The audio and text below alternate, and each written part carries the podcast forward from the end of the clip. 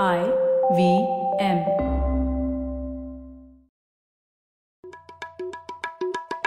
भाई हम हिंदुस्तानियों को बतियाना बड़ा पसंद है। बंगाली में अड्डा उड़िया में खोटी कन्नड़ा में हरटे और हिंदी में पुलियाबाजी। इस कला के लिए हमारी हर भाषा में एक शब्द है। तो प्रणय और मैं तो अक्सर मिलकर पुलियाबाजी करते ही रहते हैं। हमने सोचा कि आपको भी इसमें शामिल कर लिया जाए।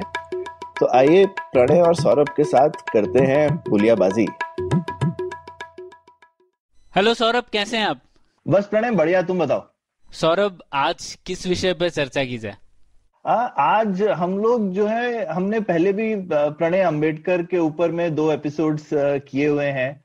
और हमने उनके विचारों को अपनी तरफ़ से काफ़ी अच्छे से डिस्कस करने की कोशिश करी जानने की कोशिश करी लेकिन आज की डेट में अंबेडकरिज्म क्या है और अंबेडकर के विचार किस तरह से हिंदुस्तान में पहुँच रहे हैं इस बारे में चर्चा करते हैं।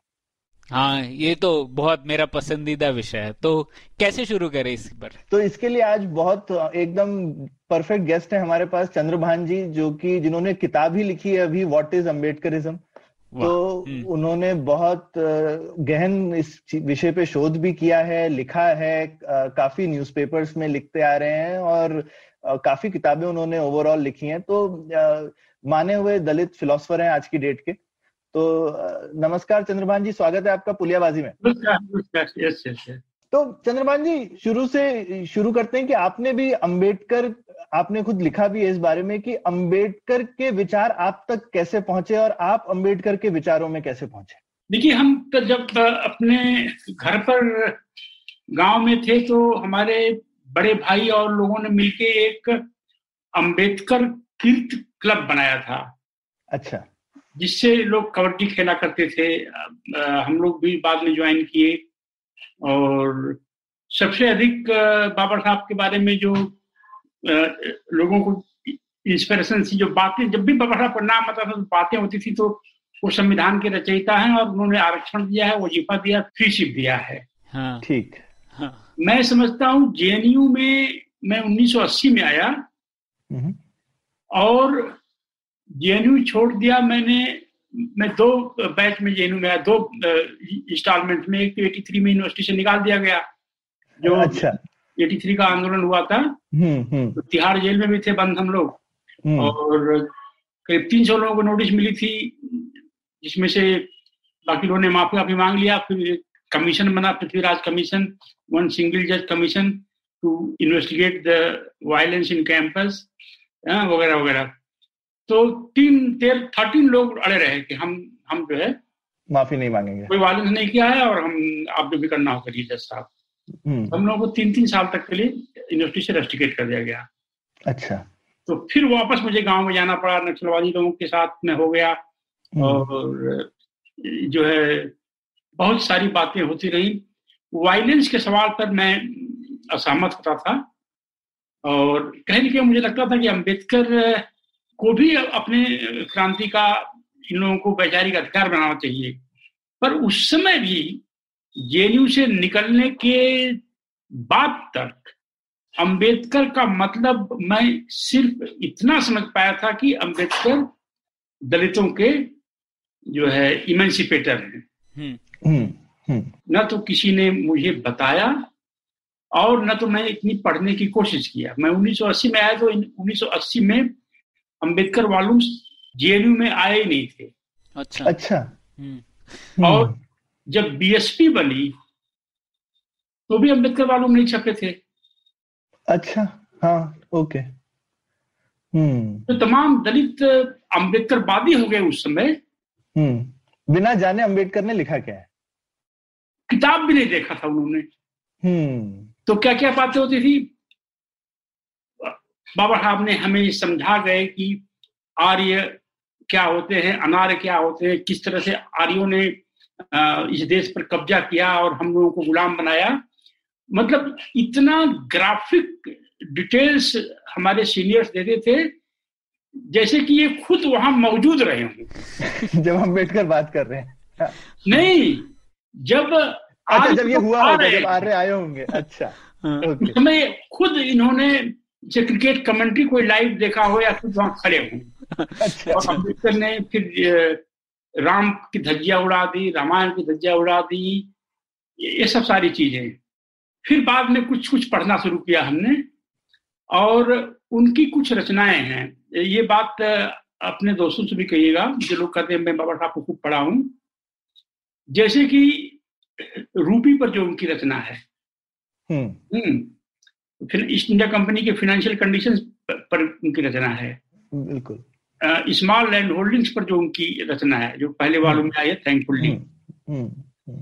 तो ये शुरू की सारी किताबें उन्होंने एज ए स्टूडेंट अपने प्रोफेसर के लिए लिखी थी।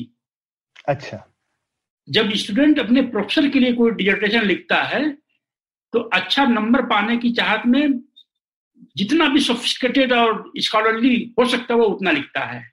हम्म हम्म हम्म। मैं थोड़ा बहुत देश दुनिया घूमा हूँ जेएनयू में पढ़ा हूँ पढ़ने का मेरा बहुत शौक है। आज भी उनकी जो मौलिक रचनाएँ हैं जो कोलंबिया यूनिवर्सिटी में उन्होंने रह के लिखी है जो लंदन में उन्होंने रह के लिखी है दिल्ली स्कूल ऑफ़ इकोनॉमिक्स में चार पेज लगातार पढ़ना बहुत मुश्किल है। और अंग्रेज़ी भी अपनी ठीक करनी पड़ती है जब उनको पढ़ने के लिए। हाँ, पर जो बीए सिर्फ़ किए हैं हाई स्कूल सिर्फ़ किए हैं अंबेडकर के बारे में प्रवचन देते हैं। हम्म। एक बात तो ये फिर मैं जब मुझे कुछ ही साल पहले की बात है अंबेडकर का मैनिफेस्टो पढ़ने को मिला। अच्छा। तब मैंने धीरे धीरे ये सोचना शुरू कर दिया कि अंबेडकर के हिसाब से दलित का इंटरेस्ट और इंडिया का इंटरेस्ट कंप्लीमेंट करता है कहीं क्लैश नहीं इसमें है। बिल्कुल बिल्कुल। हमारी भी यही समझ है हाँ। हाँ तो जैसे कि जो मैनिफेस्टो है शेड्यूल्ड कास्ट इमेंसिपेशन मैनिफेस्टो उसमें दो लाइन से अधिक तीन लाइन से अधिक नहीं शेड्यूल कास्ट के बारे में? बिल्कुल पूरे हिंदुस्तान के बारे में और सब हिंदुस्तान के नागरिकों के बारे में। राइट हम्म। तो जब कोई मैनिफेस्टो लिखता है। तो मैनिफेस्टो का मतलब ये कि हम सत्ता में आएँगे शासन में आएँगे तो ये ये ये चीज़ें करेंगे जो हम इसमें लिख के दिए हम्म हम्म। किसी भी दलित को आप दे दीजिए यह मैनिफेस्टो वाला हिस्सा तो वह पढ़ करके अंबेडकर से नाराज़ हो जाएगा। और जिसने सुझाया है जैसे कि मैंने सुझाया तो मुझसे नाराज़ होगा इसमें तो कुछ मज़ा ही नहीं आया। हमारे लिए कुछ है नहीं अलग से हाँ। इसमें ब्राह्मण पर कोई हमला हो रहा है न हिंदुजम पर हमला हो रहा है इसमें हम्म, दो तीन लाइन दलितों पर के बारे में लिखा हुआ है, हैं? तो ये जो है तभी से मैं सोचने लगा कि अंबेडकर पर एक किताब लिखी जानी चाहिए। हम्म हम्म हम्म। अंबेडकर क्या है? हम्म आपने किताब में देखा होगा एक सबसे बड़ी मिस्ट्री मतलब कि कितने करोड़ों से करोड़ों दलित माइंड्स को लोगों ने पॉइजन किया। हम्म आप किसी भी यंग दलित से बातें करें कि पोलिटिकल पावर के बारे में बाबा साहब ने क्या कहा था तो एक ही आंसर आएगा। बाबा साहब कह गए हैं कि राजनीतिक सत्ता वह चाबी है जिससे सारे ताले खुल जाएँगे। खासकर बसपा वाले लोग बहुत बोलते हैं ये चीज़। हाँ बहुत ज़्यादा। हाँ। तो मैंने ट्विटर पर लिखा किसी से कि पोलिटिकल पावर के बारे में बाबा साहब ने कुछ कहा है कोई बता सकता है? तो दो तीन रेडिकल लोग तुरंत लेके आए कि फला वालों के फला पेज पर ये लिखा है। हम्म। किसी ने तमिलनाडु में कहीं कुछ उन्होंने कहा था तो कहीं वो लिखा है। मैंने ठीक से इसकी जाँच की। हम्म। तो पॉलिटिकल पावर के बारे में जो पहली बात तो यह कि आप यह समझ लीजिए सौरभ जी पॉलिटिकल पावर यह कुंजी है जिसे सारे ताले खुलेंगे। अंबेडकर ने इस पर एक लाइन कहीं नहीं लिखा है। ही नेवर रोट सेंटेंस ऐसा कैसे हो सकता है कि इतनी महत्वपूर्ण चीज़ पर अंबेडकर केवल भाषण में कह देंगे और लिखेंगे नहीं? हम्म। दूसरी बात 1948 में लखनऊ में शेड्यूल कास्ट फेडरेशन की कॉन्फ्रेंस थी। हम्म। तो उसमें उन्होंने यह बात अवश्य कही कि राजनीतिक सत्ता राजनीतिक सत्ता पालेंगे आप लोग तो सारे समस्याएँ अपने आप हल कर लेंगे। हम्म। फिर मैंने कहा कि अच्छा बाबा हमने तो कहा है लेकिन लिखा क्यों नहीं? फिर मैं वर्ड बाय वर्ड फिर पढ़ता गया सेवनटीन वॉल्यूम में ही। हम्म। फिर मुझे एक जगह मिला कि उन्होंने सुबह जब अखबारों में छपा है सब चीज़ें तो बड़े नाराज़ थे। उन्होंने उसका प्रेस को खंडन किया। बहुत सारी अच्छा। चीज़ों का उसमें एक खंडन यह था कि वो जो पॉलिटिकल पावर वाली बात थी ये सब तो हम सारी चीज़ें कह गए क्योंकि वहाँ पर बैकवर्ड क्लासेस के लीडर्स भी वहाँ मौजूद थे अब उससे बार बार कह रहे थे ऐसा कहिए ऐसा कहिए। हाँ, हम लोग इकट्ठा हो जाएँगे ये कर लेंगे। हम्म, ये ये बात बात आप कर रहे हैं। तो इस तरह की बात को आप कोर ऑफ़ अम्बेडकरिज्म डिक्लेयर कर दें हम्म। तो दिस इज़ प्योर चीटिंग हाँ हम्म। और आपका जो एक एकदम जो आपने एक मजमून जो निकाला कि अंबेडकर ने इतना कुछ अचीव किया बिना पावर के? बिना पावर तो के। वो उनके कोर कैसे हो सकता है कि पावर लिए वरना तो वो कहेंगे जब तक तो पावर नहीं आती हम कुछ करेंगे ही नहीं हम लड़ते रहेंगे लेकिन he achieve so much without achieving power तो अब अब ये देखिए ना तो अभी दलित मिडिल क्लास हम्म। मैं पूरी ज़िम्मेदारी से कह रहा हूँ। हम्म। अंबेडकर को पढ़ने और समझने लायक नहीं हो पाया है। हम्म हम्म। जब तक दलित समाज के सौ दो सौ लोग आईवी लीग में न जाए और पढ़ के वापस न आए हम्म। तब तक अंबेडकर को पढ़ना और एक्सप्लेन करना बहुत ही मुश्किल काम है। अब ये बताइए वो ये कह रहे दो लाइन केवल लिख रहे हैं अपने मैनिफेस्टो में शेड्यूल कास्ट के पर नाम हम्म। रखा है शेड्यूल कास्ट मैनिफेस्ट इमेंसिपेशन हम्म। नहीं क्योंकि वो, वो उनका मानना था कि देश का हित और शेड्यूल कास्ट हित जुड़े हुए हैं। बिल्कुल अब जैसे मैं एक एग्जांपल दूँ हम्म। उन्होंने उस जमाने में याद करिए 1951 अक्टूबर में ये मैनिफेस्टो लिखा उन्होंने चाइना में क्रांति हो चुकी थी हम्म, बगल में हम्म, दो साल पहले। हम्म, पूरी दुनिया दो भाग में बट चुकी थी। हम्म, वामपंथ लेफ़्ट और कम्युनिज्म और कैपिटलिज्म के बीच संघर्ष माना जाता चल रहा है। हम्म, America was a hate subject hmm, capitalism was a subject of hate हम्म, पर उसी मैनिफेस्टो में वो ये कह रहे हैं कि मैं कम्युनिज्म और गांधीजम ईजम वगैरह सब मैं खारिज करता हूँ। और मार्क्सिज्म के खिलाफ किताब लिखने की योजना उसमें बता रहे हैं। हम्म, हम्म, कैपिटलिज्म के बारे में एक लाइन लिख रहे हैं कि I can understand our criticism of capital capitalism बस। हम्म, हम्म, जब कैपिटलिज्म को अ, अ, गाली बगैर लोग अपने भाषण नहीं शुरू कर रहे होंगे उस समय। हम्म, हाँ। हम्म, हम्म, तो अब इसमें जो उन्होंने देखा था अमेरिका में जो उन्होंने यूरोप में देखा था हम्म, मसलन जो अपने मैनिफेस्टो में जो किस तरह का एग्रीकल्चर होगा उनके हिसाब से जो है कृषि का कंप्लीट मैकेनाइजेशन करेंगे। हाँ जी बिल्कुल। वो तो उनकी पहली लैंड होल्डिंग वाली बुक में उन उनके लेख में भी है वो चीज़। हाँ वो शुरू से उनके? दिमाग में था। हम्म, तो अब मैं एक छोटा मोटा स्कॉलर के रूप में मैं इसको इस तरह से उन्होंने शेड्यूल कास्ट का नाम तो यहाँ लिया नहीं। नहीं। उन्होंने भारत का नाम लिया। हम्म, भारत में हम जो कृषि व्यवस्था लगाएँगे बड़ी कृषि का मैकेनाइजेशन करेंगे और बड़ी जोतों पर खेती होगी। हम्म, राइट हम्म, ये दोनों जो है तरीके कैपिटलिज्म के हैं। हम्म, हम्म। नहीं लेकिन रशिया ने भी किया था तो ऐसा नहीं है कि कम्युनिज्म में ऐसा नहीं हुआ। उन्होंने भी तो मैकेनाइज किया था ना लैंड पूल करके। तो उन्होंने भी की थी ये चीज़? हाँ वो, मैकेनाइज किया था लेकिन मैकेनाइज करना है इसको बड़े फार्म पर खेती करना इसका थियराइजेशन कभी नहीं किया। वह यूरोप हाँ। के। पैटर्न पर चलते रहे। यूरोप हाँ। में जगह है। हम्म, तो क्रांति के बाद भी वो वो टेंडेंसीज बनी रही उनमें। बन लेकिन इंडिया में क्या स्लोगन था? लैंड टू द टिलर हाँ वो जो चाइना वाला था बेसिकली उन्होंने ये हाँ। हमने माओ से लिया था ना शायद हाँ। हाँ हाँ माओ से लिया। हम्म, तो अब हम इसको अब अगर पढ़े अपने हिसाब से कि अगर उसी समय कृषि का मैकेनाइजेशन शुरू हो गया होता तो दलित जो हाथ से काम करते थे हम्म, वो सब समाज में डिमोनाइज थे।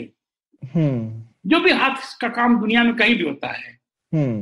दलित महिलाएँ जब जब फ़सलें काट रही हैं अपने हाथ से दराती से हम्म, हाँ जब बारिश होते समय वो धान की रोपाई कर रही हैं हम्म, तो दलित महिला होना और अपर कास्ट महिला होना साफ़ दिखाई पड़ता है यहाँ पर। हम्म, पर जैसा कि अब जो है इस समय नॉर्दर्न इंडिया में जो है खेती 99 परसेंट मैकेनाइज हो गई है। बिल्कुल। अ, सिर्फ़ रुपाई रुपाई भी हो गई है मैकेनाइज अब क्या? आ गए? पंजाब में शुरू हो गया है। अच्छा। और यूपी में मैकेनाइज नहीं हुई है मैकेनाइज इस तरह से हुई है मतलब कि उससे छुटकारा मिला है कि यूपी में धान रोपने के लिए गाजियाबाद तक बिहार से मजदूर आते हैं। मजदूर आ रहा है अच्छा। उत्तर प्रदेश के लोगों ने इससे छुट्टी ले ली। छोड़ दिया है अच्छा। हम्म, और जो है बैल खत्म हो गए। हाँ बैलगाड़ी तो खत्म हो गई है और बैलगाड़ी है बैलगाड़ी है जहाँ जहाँ वहाँ बैल है। अदरवाइज़ खेती के लिए बैल खत्म हो गए। खत्म हो गया ठीक। तो ट्रैक्टर तो हर जगह है। ट्रैक्टर आप तो आप आप आइए हमारे यहाँ लुधियाना से शुरू करते हैं जर्नी और चलते हैं बलिया तक। बैल खत्म हो गए। उसके बाद दूसरा देश शुरू हो जाता है बिहार। वहाँ भी सौ दो सौ साल और लगेंगे। तो अगर अब दलित महिला कहीं खेत में धान नहीं काट रही है हम्म, नहीं काट रही है कहीं ये लोग अपना काटते हैं। दूसरों के खेत में नहीं काटते हैं। बैल नहीं है। बैल जब था दलित के पास भी था जमींदार के पास था। जमींदार अपने अपने बैल को बैल के मल मूत्र को साफ़ नहीं करते थे। बैल को यहाँ से हटा के वहाँ करते भी नहीं थे। बैल हल नहीं जोतते थे। हल जो हल का मुठिया अगर अपर कास्ट के आदमी ने पकड़ लिया तो उसको जाके पवित्र होना पड़ता था। हाँ? हम्म, कोई भी हम्म। फ़ार्मिंग टूल अपर कास्ट अपने हाथ से टच नहीं कर सकता था। तो ये सारे काम दलित लोग करते थे। हम्म, अब उनके घर से मुक्ति मिल गई। हम्म, क्योंकि मैकेनाइजेशन हो गया। मैकेनाइजेशन इसलिए हो गया कि मनमोहन सिंह ने और माउंटेक सिंह अहलुवालिया ने अंबेडकर की कॉपी करके और इकोनॉमिक रिफॉर्म उसी तरह से कर दिया। तो अब इससे दलित मुक्त हो गया। हम्म, अगर अंबेडकर बिना दलित का नाम लिए मैकेनाइजेशन कर रहे हैं तो mechanization is good for India and good for good for Dalit. Good for Dalit also hmm, अब दूसरी बात जो है जो मिक्स इकोनॉमी इकोनॉमी की बात करते हैं लोग। India never had a mix economy it's nonsense Ambedkar कह रहे हैं कि जहाँ जहाँ प्राइवेट सेक्टर ज़रूरी है वहाँ सर, गैर सरकारी क्षेत्र ज़रूरी है वहाँ पर प्राइवेट सेक्टर रहेगा। जहाँ जहाँ सरकारी क्षेत्र ज़रूरी है प्राइवेट सेक्टर गैर ज़रूरी है वहाँ पर सरकारी क्षेत्र हम्म। रहेगा। हम्म, तो हम अपने हिसाब से जब अंबेडकर को परिभाषित कर रहे हैं तो हमें लग रहा है कि he wanted to create a very competitive economy अब जो सरवाइव करेगा सरवाइव करेगा। जो नहीं सरवाइव करेगा वह नहीं सो जाएगा। हम्म, तो अगर यूरोप की तरह से इंडिया बन रहा है या अमेरिका की तरह से इंडिया बन रहा है हम्म, इसमें इंडिया का भी लाभ है और दलित का भी लाभ है। हम्म, दलित इमेंसिपेशन उससे जुड़ी हुई it is it is weighted embedded तो अंबेडकर को इस तरह से मॉडर्न इंडस्ट्रियल अर्बन सिविलाइजेशन का उनका जो उनकी फिलॉसफी है अंबेडकर को हमें किसी ने कभी बताया नहीं कि अंबेडकर का मतलब ये है। हम्म, हम्म, उसी मैनिफेस्टो में देख रहे हो कि जो है India is fighting for China battle हाँ जाने के लिए हम्म, China will can fight her own battle India hmm. America नाराज़ जाएगा तो हमको कैपिटल नहीं मिलेगा टेक्नोलॉजी हम्म। नहीं मिलेगी। हम्म, उस समय जब सब अमेरिका को सारे लोग सारी बुराइयों का प्रतीक मान रहे हैं उस समय अंबेडकर अमेरिका के प्रति इस तरह से सॉफ्ट कार्नर रखे हैं। मैं हम्म। बताऊँ जब 1983 में मैं यूनिवर्सिटी रस्टिकेट हो, हो गया था चार फेलोशिप थी उस समय ओवरसीज फेलोशिप मेरा एक दोस्त है वो चला गया और मैं नहीं मैं नहीं गया क्योंकि मैं सोचता था अमेरिका इज़ बैड बैड चीज़। हाँ तुम्हें जाना ही नहीं चाहिए। तो नहीं जाना चाहिए। हमने तब आप पास तब आप थोड़े कम, तब आप थोड़े कमिटेड कम्युनिस्ट भी थे। तो अभी और और अभी भी बहुत सारे अम्बेडकराइट्स जो हैं वो कम्युनिस्ट हैं। तो इसके बारे में आपने लिखा भी है तो ये कम्युनिज्म और अम्बेडकरिज्म का हिंदुस्तान में अभी ताना बाना क्यों बन गया है? देखिए एक तो जो दलित और कम्युनिस्ट वाली बात है हम्म, जब एक दलित कैंपस में जाता है हम्म, तो वहाँ पहले से मौजूद जो लेफ़्ट कम्युनिस्ट लोग होते हैं हम्म, उनका दलितों के प्रति थोड़ा सॉफ्ट कॉर्नर रहता है। अच्छा। हम्म, आरक्षण के मामले में वो उदार रहते हैं। हम्म, तो दलितों को समझ में आता है कि मार्क्सिज्म एक बहुत अच्छी चीज़ है। ठीक। तो मार्क्सिज्म को हमने कितनी बार अब अब तो खैर टेक्नोलॉजी आ गई अब रिकॉर्ड कर सकते हैं कितनी बार दलितों को मंचों से इंटेलेक्चुअल्स को बोलते हुए सुना है कि दलित इंटेलेक्चुअल्स को कि बाबा साहब ने जो कैपिटलिज्म के खिलाफ लड़ाई शुरू की थी वो अधूरी है हमें इसको इसको पूरा करना है। हम्म, अब हम्म। सारी चीज़ें आप सात दिन का जागरण करा लीजिए हिंदुओं की तरफ़ से सब अंबेडकर की किताबें पढ़ जाइए इधर हम्म। उन्होंने अंबेडकर कैपिटलिज्म के खिलाफ उन्होंने मुहिम चलाई थी हम्म। मेरे को भी एक बार गाली पड़ चुकी है ट्विटर पे बोलने के लिए कि अंबेडकर जो है वो कैपिटलिज्म के खिलाफ थोड़ा सॉफ्ट कॉर्नर था तो लोगों ने बोला कि नहीं उन्होंने तो माना था कि सोशलिज्म और कम्युनिज्म ही असली तरीका है इकोनॉमी चलाने का बहुत गाली पड़ी एक्चुअली बोलने के लिए तो क्योंकि इस तरह का इस तरह का ही माहौल है तो कम्युनिज्म को लोगों ने मान लिया बहुत अच्छा है और अंबेडकर कम्युनिज्म को आगे बढ़ा रहे हैं। अंबेडकर की ऐसी एक पर्सनालिटी दलित समाज में उभर आई है। हम्म, और आप कह रहे हैं ये ज़्यादा इसीलिए है क्योंकि उनकी राइटिंग्स पढ़ने का अभाव है और लोग सुनी सुनाई पे चल रहे हैं। हाँ केवल सुनते हैं हम्म, तो मार्क्स मार्क्सवादी हो जाते हैं सुन करके। हम्म, और दलित हैं इसलिए अम्बेडकरवादी हैं। हम्म, हम्म, हम्म, अंबेडकर को पढ़ करके अम्बेडकरवादी नहीं है। ठीक हम्म, और आपने देखा होगा स्मॉल होल्डिंग्स के अलावा आने वाले नौ वॉल्यूम्स तक ऐसा कुछ भी नहीं उसमें है जो अंबेडकर फिलासफी को रिफ्लेक्ट करे। हम्म, हम्म, एक बात। दूसरी बात अंबेडकर की सारी लड़ाइयाँ जो है इंस्टॉलमेंट्स में सारी जीतें मिली हैं। कभी वजीफा हम्म। मिल गया कभी स्कॉलरशिप मिल गई कभी फ्री शिप मिल गई हाँ, कभी इंटरव्यू देने जाना किसी ने उनसे कह दिया कि इंटरव्यू देने फला आदमी इंटरव्यू देने गया था नहीं दे पाया क्योंकि कैश नहीं थे टिकट खरीदने के लिए। तो हम्म, सरकार पैसा वापस करे ऑन स्पॉट इंटरव्यू के तुरंत बाद जो है। हम्म, तो ये है फिर जब वो वायसराय के कैबिनेट में गए तब उन्होंने जो ग्रीवांसेज ऑफ़ शेड्यूल कास्ट जो है मैं समझता हूँ ये पहले पन्ने पर छपना चाहिए था। कि हमारे हम्म। ये ये राइट्स हैं। हैं? हम्म, तो जो एडिटर्स थे जो बॉम्बे में हम्म, जो महाराष्ट्र के जो दलित थे जिनका अंबेडकर की फिलासफी पर काफ़ी राइट टाइप का है उन्होंने जो गुदगुदी करने वाली चीज़ें हैं उसको पहले छापना शुरू कर दिया। हम्म, हम्म, हम्म, हम्म, जिससे खुजली होती है हम्म, और वही वही अंबेडकर बात की पर्सनालिटी बन गई। हम्म, हम्म, तो हमको कई लोगों ने हमारी वाइफ ने भी मना किया आप ये सब क्यों लिख रहे हैं कि जो हम्म। जो अंबेडकर को गलत ढंग से पेश किया गया? आपने महाराष्ट्र में जाइए अंबेडकर की पेंटिंग को अंबेडकर का फ़ोटो डिक्लेयर कर दिया महाराष्ट्र गवर्नमेंट ने। हम्म, हम्म, हम्म। चलिए इतना तो समझ सकते हैं बहुत ही स्मार्ट वो पेंटिंग थी। हम्म, जैसे आपने लिखा है पूरी दुनिया में एक महान व्यक्ति की एक ही या दो फ़ोटो दिखती है। हम्म, एक ब्रांड आइडेंटिटी बनती है आइंस्टाइन का फ़ोटो देख लीजिए चर्चिल का देख लीजिए हाँ, हम्म। अब्राहम लिंकन का देख लीजिए हम्म, तमाम दुनिया। गांधी का गांधी का हाँ, देख लीजिए। गांधी का देख लीजिए एक दो फ़ोटो हर जगह मिलते हैं। हम्म, तो ये थर्ड वॉल्यूम के बाद हर वॉल्यूम में फ़ोटो बदलना शुरू कर दिया एडिटर्स ने। हम्म, जैसे कि इनको इनको ये रिस्पॉन्सिबिलिटी दी गई है कि आप अंबेडकर को डैमेज करिए। हम्म, हम्म, हैं।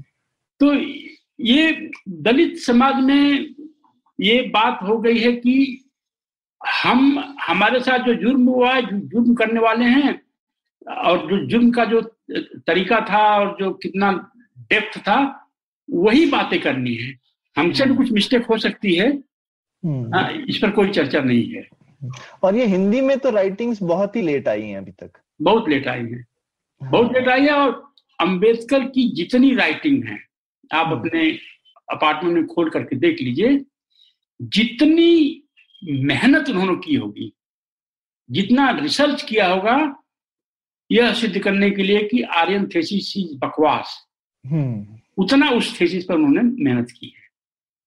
मैं नहीं समझता कि कोई भी और उनकी राइटिंग हो जिस पर इतना गहन रिसर्च किया हो हम्म, यह सिद्ध करने के लिए। हम्म, तो अब इसको हम कैसे लें? अंबेडकर ने कहा है चाहे कितने भी एविडेंस लोग प्रोड्यूस कर दें अंबेडकर ने अगर कहा है कि आर्य एक लिंग्विस्टिक टर्म था कोई रेशियल टर्म नहीं है। हाँ। एक्चुअली वो और और अब उसका जेनेटिक एविडेंस वगैरह आ रहा है। अंबेडकर ने अपनी रिसर्च से ये बहुत पहले कहा था कि हिंदुस्तान में हम एक ही रेस हैं। कोई दो हाँ। रेस नहीं है। बहुत कॉन्फिडेंस के साथ और बहुत हाँ। अलग अलग उन्होंने एविडेंस प्रोड्यूस करके चीज़ बोली है। आज रात वो पढ़िए और देखिए कितना रिसर्च उस पर किया हाँ, नहीं नहीं वो वो वाला लेख पढ़ा है मैंने उनका। राइट हाँ। तो अब ये सब सारी वजहें मिल करके ऐसा दलित समाज बनाती है कि दलित समाज में अंबेडकर के बाद कोई नई लड़ाई नहीं जीत पाए और चूँकि अंबेडकर को इन लोगों ने पढ़ा नहीं तो उत्तर प्रदेश और बिहार में लंबे समय तक दलित ओबीसी शासन रहने के बाद एक भी इंस्टीट्यूशनल चेंज नहीं कर पाए ये लोग। एक भी। क्योंकि आपको लग रहा है कि वैचारिक क्लैरिटी नहीं थी। कोई ट्रेनिंग नहीं। हम्म। शासन करने की कोई ट्रेनिंग नहीं या ऐसे स्कॉलर्स को अपने साथ रख लेते हाँ, लालू जी हो चाहे मायावती जी हो प्लानर्स को रख लेते हाँ, तो इस समाज को आप 20 साल तक केंद्र केंद्र सरकार की ताकत दे दीजिए शासन दे दीजिए तो जो पहले से चल रहा था वही चलता रहेगा। एक सिर्फ़ एक चीज़ नहीं हुई है इंदिरा गांधी ने जो है पेट्रोलियम और गैस डीलरशिप पर शेड्यूल कास्ट शेड्यूल ट्राइब्स के लिए उन्होंने जो आरक्षण दिया है। हम्म हम्म। बाकी तो सब अंबेडकर ने लड़के दिया है वो बारी बारी बारी बारी से आया। हम्म, और ये जो है हमने किताब में लिखा है हमने कहा जो जो भी जो किसी को कुछ कहना हुआ जो कह लेगा करना हुआ कर लेगा दलित मिडिल क्लास जो है गंजेड़ी की तरह से हो गया है। उसमें लिखा है हमने। हाँ हाँ ये एडिक्शन है। हाँ, हाँ, हमें शासक वर्ग बनना है और हम्म। हम उधर से आए हैं क्या नाम है सिंधु घाटी सभ्यता में हम पहले थे उधर से निकल के आए हैं। हम्म। हो सकता है सब सही हो लेकिन आज की ज़रूरत क्या है आपकी? हम्म। आज तो आप जाइए बीस नहीं अभी चंद्रमान जी अभी तो जेनेटिक एविडेंस है कि ये सब अंबेडकर ठीक थे। ये इसके इसके जेनेटिक एविडेंस है। तो अभी ज़रूरत क्या अभी तो ज़रूरत हम्म, सम्राट अशोका जैसा बनना है साढ़े सोलह परसेंट पॉपुलेशन है शेड्यूल कास्ट की। हम्म। अपने बल पर कैसे सत्ता में आएँगे? हम्म। बीएसपी 89 में पहला चुनाव लड़ी थी लोकसभा का। हम्म। और 1919 में 30 इयर्स हो गए। हम्म 10 सीट्स मिली हैं अभी हम्म हम्म तो अगर 30 इयर्स का एक्सपीरियंस ये है एक हम्म। सामान्य किसान भी अगर एक खेत में तीन बार कोई फ़सल फेल हो जाती है तो हम्म। क्रॉपिंग पैटर्न चेंज कर देता है इतनी विजडम उसमें भी होती है हम्म हम्म। तो ये जो पूरी दलित जो पूरा दलित जो जीनियस है टाइम है एनर्जी है रिसोर्सेज हैं यह पॉलिटिकल पावर कैप्चर करने के नशे में दलित समाज का जा रहा है। और हम्म। धीरे धीरे धीरे उसी के साथ सारे अधिकार भी जा रहे हैं। हम्म हम्म हम्म। तो ये इसमें तो आपने एक्चुअली काफ़ी डिटेल में लिखा है तो ये आप और ठीक से समझाइए ना वो जो 85 परसेंट वर्सेज 15 परसेंट वाला आपने काफ़ी डिटेल में सोचा है उसके बारे में बताइए आपने बहुत अच्छे से लिखा भी है अपनी किताब पहली बात तो ये कि बहुजन कोई ऐसा टर्म नहीं है जो एग्जिस्टेंस में हो। हम्म अंग्रेज़ों ने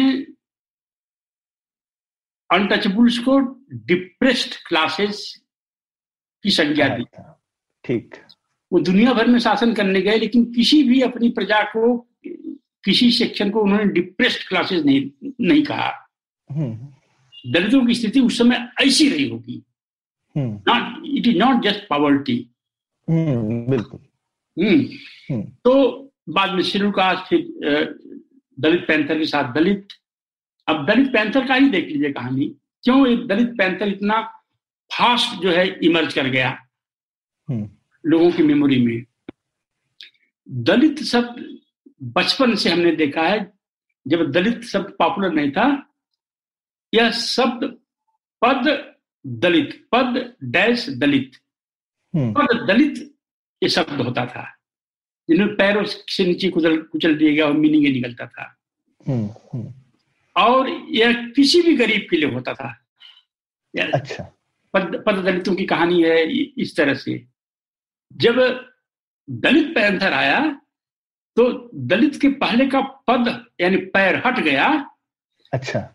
उसके आगे जुड़ गया पैंथर्स। तो इसमें एक रेसिस्टेंस की लैंग्वेज उभरी। दलित हम्म, पैंथर दलित पैंथर आ गए हैं। हम्म, हाँ, उनका झंडा उस तरह होता था उस पर पैंथर्स बना हुआ होता था। हम्म। तो ये पॉपुलर हो गया वर्ल्ड जो है हम्म, ये ब्रांड हो गया है दुनिया में। हम्म। कांसी राम जी अपनी पूरी ज़िंदगी दे दिए इसको पॉपुलराइज करने में। हम्म। राइट और जब उनको मुलायम सिंह के साथ पॉलिटिकल कोएलेशन करना पड़ा यूपी में हम्म, तो इसका मतलब कि सो कॉल्ड बहुजन बीएसपी के छतरी के नीचे खड़ा होने के लिए तैयार नहीं वो अपना छाता लेके आएगा। हम्म। राइट वो एक्सपेरिमेंट फेल हो गया अठारह महीने में। हम्म, जगह जगह ओबीसी ओबीसी समाज के लोग जो है दलितों पर हमले शुरू कर दिए। हम्म, दलित इंटेलेक्चुअल जो है बेशर्मी के साथ कहते रहे कि वो उनकी चेतना नहीं है। अभी ओबीसी को चेतना नहीं आई है। हम्म, खैर बीएसपी को सत्ता मिली पहली बार किसके सहारे? भाजपा। भाजपा मनुवाद का प्रतीक। हम्म, दूसरी बात भाजपा मनुवाद का प्रतीक।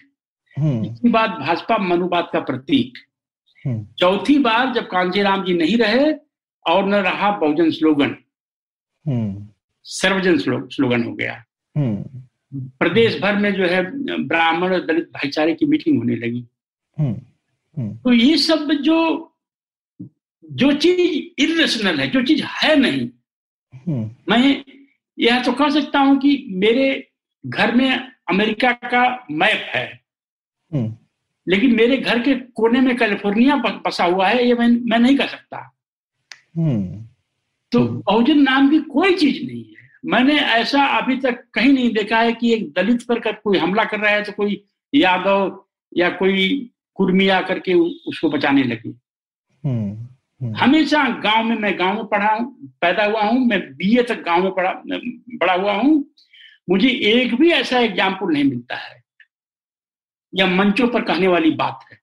हम्म, और यूपी में जहाँ तक बीएसपी की बात है कांसीराम ने बहुत मेहनत किया काम किया। लेकिन इसके कुछ और ही रीजन है। उन्नीस सौ सड़सठ में बहुत कम लोग अंबेडकर को जानते थे नॉर्दर्न इंडिया में। हम्म, 1967 के असेंबली इलेक्शन में आरपीआई को 10 सीटें मिली थी यूपी में। हम्म, 10 अच्छा, सीट्स इन 67 हम्म, हम्म, तो जब अ, मैं थोड़ा बहुत मैं साउथ अफ्रीका में गया था तो थोड़ा बहुत वहाँ कुछ लेक्चर्स वगैरह सुनने को मिलते थे। यूएस में था तो ब्लैक चर्च में मैं बहुत जाता हूँ। रोज कोई न कोई मोटिवेशनल स्पीकर आता है और अच्छा। भाषण देता है। मैंने हम्म। कई चर्च के बाहर देखा है एल्डरली जो ब्लैक है शू पॉलिश लेके खट बैठे रहते हैं जिसका शू पॉलिश नहीं लगा है उसका शू पॉलिश करते हैं वो शर्मिंदा करते हैं। ओनली ब्लैक स्कूल में ब्लैक बच्चों को टाई पहनाना सिखाते हैं लोग। हम्म, हम्म, तो उनके बहुत सारे इस तरह के रिफॉर्म चलते रहते हैं। तो हम्म, मैंने वहाँ भी देखा जो अफ्रीकन अमेरिकन ब्लैक लोगों की लड़ाई है। मैंने साउथ अफ्रीका में भी सुना कि हम व्हाइट लोगों की तरफ़ से अर्जी फर्जी काम करके हम आंदोलन नहीं कर सकते हैं। हम्म, हमसे समाज प्योरिटी की उम्मीद रखेगा और हमें हमें भरस भरसक कोशिश करनी चाहिए। हम्म, ये, ये तर्क से रीजन तर्क के सहारे हमें आर्गूमेंट करना चाहिए। तमाम आलतू फालतू की बातें नहीं। तो बहुजन क्या है? किधर है? कहीं कोई बता दे दलित मुस्लिम और ओबीसी बैठ करके जो है नेता तो खाते खाना वाना खा लेते हैं साथ में। गाँव में कहीं होता है क्या? हम्म, कहीं भी इंडिया में किसी कोने में कोई बता दे हमको। हम्म, हम्म, तो ये जो अंबेडकर को एकदम ही तोड़ फोड़ मरोड़ के अनजान लोगों ने अंबेडकर की एक का एक ऐसा व्यक्तित्व खड़ा कर दिया कि अंबेडकर शेड्यूल्ड कास्ट और रिजर्वेशन बस। हम्म, बाकी सब चीज़ें खत्म। आगे कुछ नहीं। हम्म, जी और मतलब आपने कहा दलित मिडिल क्लास अंबेडकर को ढंग से नहीं समझता और शायद पूरे भारत के लिए और पूरे भारत के मिडिल क्लास के लिए भी वो लागू होती है बात क्योंकि शायद हम लोग भी ढंग से ना तो समझ पाए या फिर पढ़ने की कोशिश भी की है अभी तक। तो उससे जुड़ा हुआ मेरा एक सवाल था आपने कम्युनिज्म की बात की अ, तो एक बात है ना इसमें एक बात आ जाती है हमेशा कि असमानता जो है इनइक्वालिटी है इनइक्वालिटी को खत्म करना वो ज़्यादा ज़रूरी है। और आप कहते हैं कि सबसे ज़्यादा ज़रूरी है आज़ादी पहले तो फ्रीडम चाहिए। तो ये दोनों का जो द्वंद है वो आप किस तरीके से देखते हैं? नहीं उसका हल अंबेडकर है। हम्म, अंबेडकर की सब रचनाएँ पर डालिए। उसमें यह देखिए कि इक्वलिटी पहले आता है या फ्रेटर्निटी आता पहले? हम्म, हमेशा फ्रेटर्निटी पर is the first word he uses and fraternity और लिबर्टी हाँ तो हम तो आठ बजे वाला बात का जो डिस्कशन होता है तो अमेरिका में हम एक सेमेस्टर थे तो बहुत सारे ब्लैक लोगों को इनवाइट करते थे अपने घर पे। ये सब प्रोक करते थे हम। तो बोले कि mister Prasad, when blacks were slaves, was there was there any sense in asking for equality? First. Hmm hmm. तो दलित घोड़े पर अपनी शादी में नहीं बैठ सकता है। इसकी लिबर्टी चाहिए या गाँव के जमींदार के बराबर जो है इक्वलिटी चाहिए? हम्म और अगर इक्वलिटी की बात इतनी महत्वपूर्ण है तो पूरा भारत मिलकर के दोनों अंबानी भाइयों को इक्वल कर दे। हम्म। हम्म ये तो सबसे बड़ा जोक है ना ऑल ओवर वर्ल्ड किधर लोग इक्वल होते हैं? Even in China communist China at the time communist Russia hmm. तो ये एक ऐसा एक एक जो है ये ट्रेन में जो फ्री वाला बिस्किट होता है। हम्म। ना जिसको खाने के बाद पंद्रह मिनट में ही आदमी जो है आँखें बंद कर लेता है सो जाता है। हम्म। हाँ आप लड़ते रहिए आप इक्वलिटी मांगते रहिए मांगते रहिए मांग, मांगते रहिए। हम्म। पूरी दुनिया में अगर आपके पास फ्रीडम है और इक्वलिटी है कोई भी इंसान फ्रीडम पहले मांगेगा। हम्म। तो ये तो फ्री नहीं है तो इक्वलिटी की बात ही कहाँ आती है? हम्म। इक्वल अपॉर्चुनिटी एक अच्छी बात है। हम्म। तो ये जो देखिए अभी कुछ तो इतिहास की वजह से है। अ, हमने अगर हम अपने बचपन को अपना एक इतिहास मान लें पचास साठ सालों का तो दलितों में ट्रेंड थिंकर्स नहीं थे नहीं हुए। हम्म। दलितों में ऐतिहासिक कारणों से लेजर क्लास नहीं पैदा हुआ। अच्छा। जो गौरैया की खोज करे। हम्म गौरैया शहर में है कि नहीं है? हाँ, इस तरह का क्लास नहीं पैदा हुआ। ट्रेंड थिंकिंग क्लास नहीं पैदा हुआ। अब जाके कुछ अब जाके कुछ आया है फ़ैशन पीएचडी करने का। अदरवाइज़ जो पुराने हमारे स्कॉलर्स थे हमारे कंटेम्पोररी सब आई एस ड्रॉप आउट थे। आई एस नहीं मिला और पीएचडी करते गए करते गए बाद में लेक्चरर हो गए। तो एक तो यह एक लिमिटेशन है। यूपीएससी एक जो है ब्रेन ड्रेन का सबसे बड़ा सेंटर है। अच्छा वो कैसे? जितने दलित जो माता पिता समझते हैं कि ये मेरा बच्चा तेज है हम्म। वो सिविल सर्विस की लड़ाई में लग जाते हैं। हम्म बाईस साल से संघर्ष शुरू होता है ट्वेंटी हम्म। टू ईयर्स की एज से। हम्म। थर्टी टू ईयर्स तक तो सारे लोगों के लिए है। हम्म। दलित को फाइव ईयर तक का एज रिलैक्सेशन है।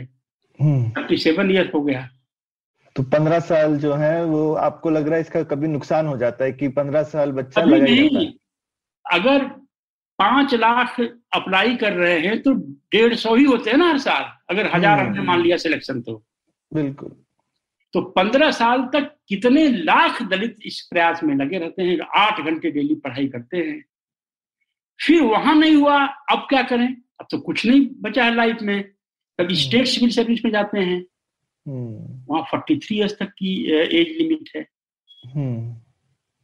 हम्म। तो दलित मिडिल क्लास जिस ऐसे फंस गया है कि जो बेस्ट दलित जो इसका है बेस्ट कट हम्म। वह सिविल सर्विस में चला गया तो चला गया। जो नहीं गया वो किसी काम के लिए नहीं के लिए नहीं बच पाया। हम्म तो कौन अंबेडकर के मैनिफेस्टो को कौन पढ़ेगा और कौन इंटरप्रेट करेगा? हम्म। तो ये इसीलिए हम तो कहते हैं लोगों से कि भाई आप बता दीजिए इसमें क्या लिखा है जो प्रॉब्लम ऑफ़ रूपी में। हम्म। ये बता दीजिए ये, ये जो है इसमें क्या लिखा है? हम्म। क्या नाम है? ये स्मॉल लैंड होल्डिंग्स वाला जो क्या लिखा है? हम्म, और आप जो है स्मॉल लैंड जो सुतराज हम्म मैं हम्म आपको एक महीने का समय देता हूँ आप पढ़ के बता दीजिए आप पूरा पढ़ पाए कि नहीं? हम्म हम्म।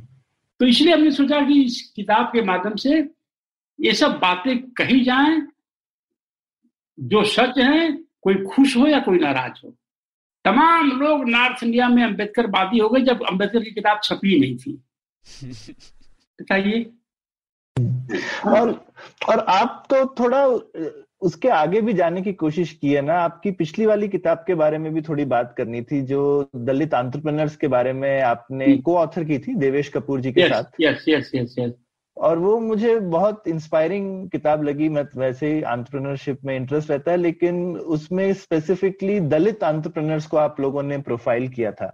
हम्म, तो ये एक आपका आप इस चीज़ में मैं बोलूँगा कि अंबेडकर का शायद सॉफ्ट कॉर्नर होगा लेकिन आपने कैपिटलिज्म को अपना सेंटर पीस बनाया फिलोसफी का कि कैपिटलिज्म जो है वो बहुत ज़रूरी है दलितों के उद्धार के लिए।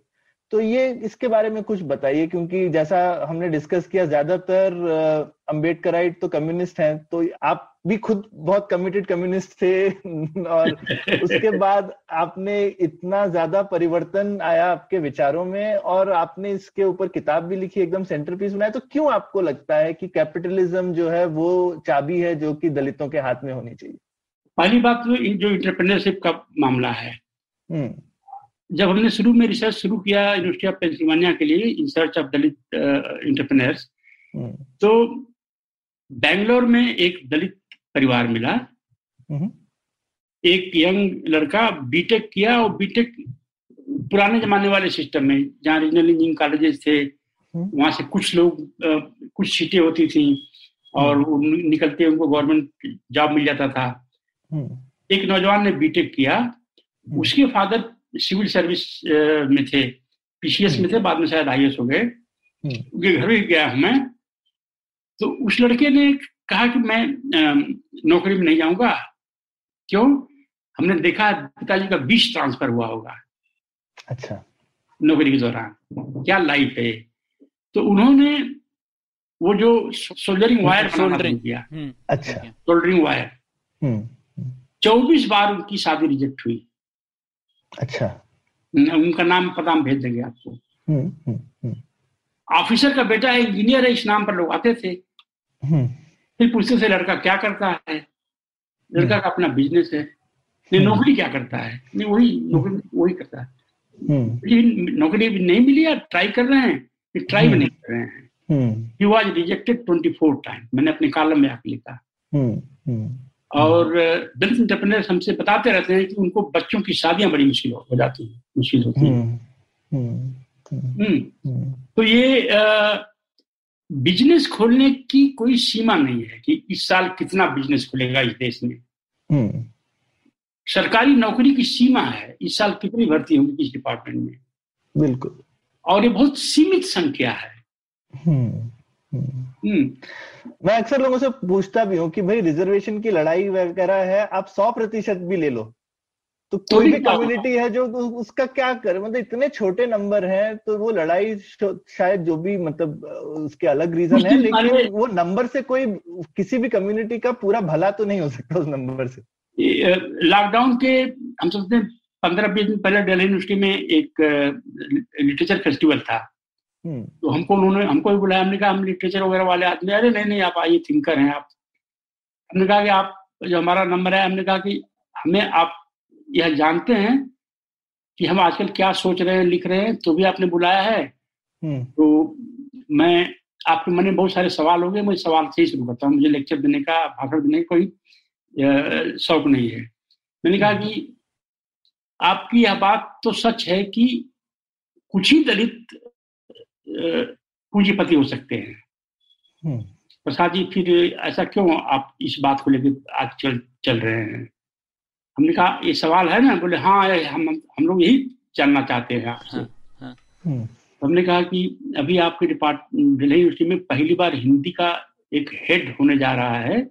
वीसी ने 11 महीने से फ़ाइल रोक रखी है। उसके लिए आप लोग प्रदर्शन कर रहे हैं कैंपस में। तो शर्म नहीं आती आपको? एक ही हेड ऑफ़ डिपार्टमेंट होगा ना एक सब्जेक्ट का। हम्म। बाकी जनता जो है मजदूरी कर रही है आपको शर्म नहीं आ रही है कि आप हेड ऑफ़ डिपार्टमेंट के लिए लड़ रहे हैं? हम्म। फिर हमने कहा कि और आप? अभी आप लोग भी तो बेशर्मी की हद हद पार कर दिए हैं। आप यूनिवर्सिटी में दो हज़ार दलित आके पढ़ा रहे हैं। हम्म। दो हज़ार दलित पढ़ा रहे हैं क्या भारत का सारा दलित लेक्चरर बन सकता है? फिर हमने कहा कि दलित राष्ट्रपति इसलिए नहीं होना चाहिए क्योंकि यह एक ही पोस्ट है। दलित हम्म। प्राइम मिनिस्टर सिर्फ़ इसलिए नहीं होना चाहिए कि एक ही पोस्ट है।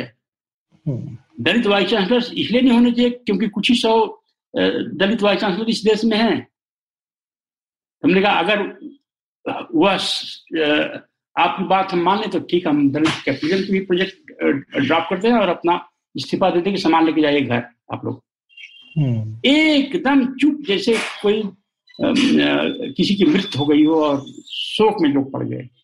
हम्म, हमने कहा यही बातें आप पढ़ाते हैं बच्चों को यही बातें अम्बेडकरवादी बन के देश भर में जहाँ भी मौका मिलता है बताते हैं आप जाकर के। हम्म, हम्म, ये मतलब कि एक कितना स्मॉलनेस ऑफ़ माइंड है। कि कुछ ही दलित हर साल दुनिया भर के लोग वेट करते हैं फोर्स मैगजीन की लिस्टिंग बिलियनर कौन कौन निकला कौन बना कौन ऐड हुआ। हम्म। तो अमेरिका में ब्लैक बिलियनियर्स की कितनी बड़ी कहानी है? हम्म, कितना सेलिब्रेट करते हैं वहाँ के बिलियनियर्स को? हम्म, हम्म तो हम तो कहते हैं जहाँ हम जाते हैं जो भाषण जो सुनने के इच्छुक उत्सुक हैं हमने कहा एक दलित बिजनेसमैन बन करके मर्सिडीज पर खरीद कर अगर चलना शुरू करे तो दलित समाज में डेवलपमेंट का वह सबसे बड़ा इंजन है then the post of I S officer hmm, hmm, Dalit power है। हमने उसमें देखा होगा आपने दस दलित पावर के सोर्सेज बताए हैं। Hmm, the sources of power hmm, उसमें दो आपको मज़ाक लगेगा लेकिन धीरे धीरे आप समझेंगे तो शायद आपको अच्छा लगे। हम्म, इसमें एक पावर का सोर्स है आम की बागें। हम्म, हम्म, आपने लिखा है। हम्म, आपने सुनील जोड़े की कहानी सुनी होगी। सुनील जोड़े बॉम्बे के दलित उद्यमी हैं। हम्म, बीएमडब्ल्यू भी है मर्सिडीज भी है। महाराष्ट्र के रहने वाले हैं।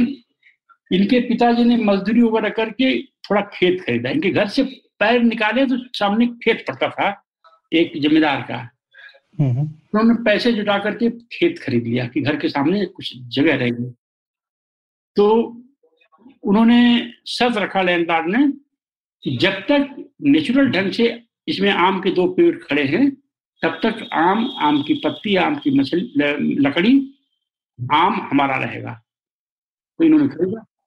हम्म, सुनील जोड़े पाँच छह साल के होंगे तो एक दो आम नीचे गिर गया उसको उन्होंने उठा लिया। कई बार ऐसा कर रहे होंगे। जिम्मेदार को मालूम हुआ तो उन्होंने बुलवाया इनको इनको नंगा किया दो थप्पड़ मारा आम छीन लिया। हम्म, एक उनकी कहानी बताते हैं। एक कहानी जो है नॉर्थ इंडिया की। आम के पकने और पैदा होने के बीच की एक कड़ी है जब उसके गुठली बननी शुरू होती है उसी बीच कभी आंधी आ जाती है। आंधी हम्म, हम्म, तो रात को आ जाती है कई बार। तो हमारे गाँव में तीन बाग थी पूरी जनता तीनों बागों की तरफ़ फैल जाती थी। कई बार एक परिवार के दो लोग यहाँ गए और दो लोग वहाँ। हम्म, बाग के किनारे सब लोग खड़े रहते थे। ठीक वैसे ही जैसे जो कोई रेस होती है तो जो रेसर एक पोजीशन लेके दौड़ने के लिए तैयार होता है कि जैसे ये चलेगी हम दौड़ेंगे। हम्म, जब दार आ जाता था तो पहले अच्छे अच्छे आम अपने ले लेता था। कितना खाएगा वो? वहाँ पर तो बीस कुंतल आम गिरा है। हम्म, तब जनता को बोलता था जाओ प्रजा को जाओ आप आम बिनो। हम्म, तो लोग कूद पड़ते थे। जो भी लाए हैं बोरा और खांची और टोकरी उसमें भर भर के लोग ले आते थे। तो जब जाते थे लोग मैंने सुना है कम से कम एक बार सुना है अपने लाइफ में कि जमींदार नहीं ये भगवान का असली रूप है देखो आम हमको फ्री कर दिया आम ले जाओ जितना ले जाना है। हम्म, तो ये सब आम है तो दलित को आम का पेड़ लगाने का अधिकार नहीं था बाकी तो बात ही छोड़िए। हम्म, तो जब उसके आम पर ही निर्भर रहना है तो उस पर निर्भर रहना ही रहना है। आज दलित समाज में एक मिडिल क्लास पैदा हुआ है हम सबसे कहते हैं आम की बाग अपने आप जो है हाँ पावर का एक और सोर्स है बाकी तो नॉर्मली सब लोग जानते हैं। Wine opener Dalit middle class के घरों में होना हम्म, ये भी मैंने पढ़ा हम्म, तो अब इस बात को वाइन ओपनर का मतलब क्या है? एक ऐसा क्लास हो हाँ, जहाँ वाइन्स पीते हैं लोग हाँ, जहाँ गेस्ट आते हैं उसी तरह के जो वाइन पीते हैं ये तो बाकी तो ठर्रा और रम और कुछ लोग देसी स्काच कुछ लोग पीते हैं। तो एक ऐसा क्लास हो दलित समाज का। हाँ, अगर दलित हम दलित मिडिल क्लास के से संबंध रखते हैं अच्छे अपार्टमेंट में रहते हैं वेल मेंटेन्ड अपार्टमेंट है हमारे पास वाइन भी है वाइन ओपनर भी है स्कॉच भी है तो राजू सरसाई भी हमारे घर का न्यौता स्वीकार करेंगे। हम्म। हम्म, हम्म। तो जब तक दलित समाज में इस तरह का एक क्लास नहीं पैदा होता है यह एक पावर है। इंग्लिश लैंग्वेज एक पावर है। लैंग्वेज से भी आगे एक्सेंट एक पावर है। तो जो पावर की ये सोर्सेज हैं हाँ, एक दलित एनराइज हो दलित समाज के बच्चे जो है आईविलिक्स में हों यह भी एक सॉफ्ट पावर है। हम्म, हम्म, हम्म। सिर्फ़ पॉलिटिकल पावर एमएलए और एमपी और पार्लियामेंट्री पावर का सोर्स है तो हम नहीं समझते कि ये कोई समझदारी वाली बात है। हम तो कहते हैं कि जो है उसमें लिखा है किताब में कि without economic power your power is is a book without pages it is a gun without गोली अब पैजामा पहन के जो लोकसभा में एमपी जाता है क्या कौन सी ऐसी बात पिछले बीस साल में किसी दलित एमपी ने या आदिवासी ने कह दी हो जो जिससे आपका पूरा लाइफ का ट्रैक चेंज हो गया हो? ये कौन सी बात हम्म। और आप कैपिटलिज्म के साथ में अर्बनिज्म के बारे में भी काफ़ी बात करते हैं कि शहरीकरण जो है वो एक ताकत है दलितों के लिए और ये गाँव वाली चीज़ गाँव को प्रिजर्व करना और ये लाइफस्टाइल वो तो अंबेडकर ने भी बोला ही था उसके खिलाफ लेकिन आजकल बहुत सारे लोग वो भूल गए हैं कि अंबेडकर ने गाँव का कितना क्रिटिसिज्म किया था तो आप उसके बारे में और उसको आपने कैपिटलिज्म से काफ़ी जोड़ा है तो उसके बारे में भी कुछ बताइए देखिए हमारी अभी जो किताब अभी लिख रहे हैं हम्म। आ, ये जो है Dalit capitalism a self respect movement अच्छा। इसका जो पहला चैप्टर है उसमें हम करेंसी और दलित में क्या कनेक्शन था? अच्छा। उसको एग्जामिन कर रहे हैं। शीर्षा 1950 हमें इतना तो मालूम है कि दलित को नया कपड़ा पहनने पर आज भी आ, हमले हो जाते हैं। हम्म। और मनुस्मृति में लिखा है कि दलित नया कपड़ा नहीं पहन सकता है। हम्म, हम्म। ये तो एविडेंस हमारे सामने है। हम्म। तो हमने 25 दलित प्रोफेसर को निकालने की कोशिश किया है। हमको 20 मिल गए हैं। अच्छा। दलित प्रोफेसर दलित प्रोफेसर का मतलब not assistant professor not associate professor full professor Kerala से तमिलनाडु से कर्नाटक से आंध्र प्रदेश से तेलंगाना से महाराष्ट्र से मध्य प्रदेश से गुजरात से जम्मू एंड कश्मीर से पंजाब से उड़ीसा से वेस्ट बंगाल से उत्तर प्रदेश से हम्म। इन इनसे हमने बहुत सारे सवाल पूछे हैं अच्छा एक सवाल यह है कि क्या आप हमने कहा है जो आपने सुना है क्योंकि इस पर कोई हमारे पास डॉक्यूमेंट नहीं है कोई सर्वे नहीं है कोई स्टडी नहीं है कोई कंपाइलेशन नहीं है। तो हमने कहा कि आप लोगों ने जो सुना है प्रोफेसर की थोड़ा सा क्रेडिबिलिटी लेवल हाई होता है प्रोफेसर का थोड़ा कंटेक्ट समझते हैं। इजिली हम्म। उनको आइडेंटिफाई किया जा सकता है कि इस यूनिवर्सिटी में थे या रहे हैं या पढ़ा रहे हैं। तो हमने कहा ये आइडियल एक सब्जेक्ट सपोर्ट ये हमारा सब्जेक्ट बेस है।